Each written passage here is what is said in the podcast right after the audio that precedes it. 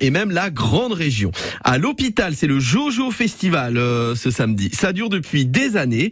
Euh, Il y a beaucoup de musiciens à l'hôpital. Ils avaient un ami, un pote qui s'appelait euh, Joël Muller, qui était batteur, qui est décédé en 2008. Et pour perpétuer sa mémoire, ils organisent le Jojo Festival. Ils font venir plein de groupes rock de l'Est de la France, de Belgique et d'Allemagne.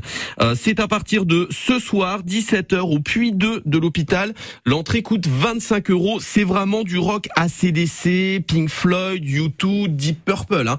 Il y a du Iron Maiden aussi, des groupes qui font des covers, qui reprennent les chansons.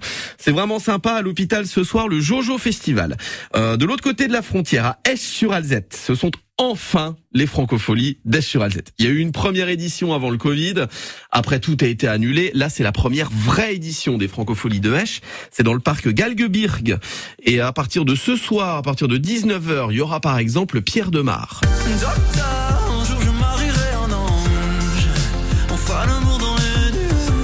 passe ce soir aussi à Esch. Et sur ta marinière, je cherche notre trait d'union. Tu l'as jeté à la mer pour donner à bouffer aux Alors, il y a que de la star hein, pour euh, les euh, concerts de ce samedi, puisque Clara Luciani sera là aussi.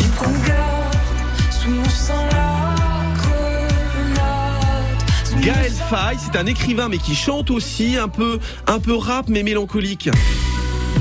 Comme un lundi. Comme un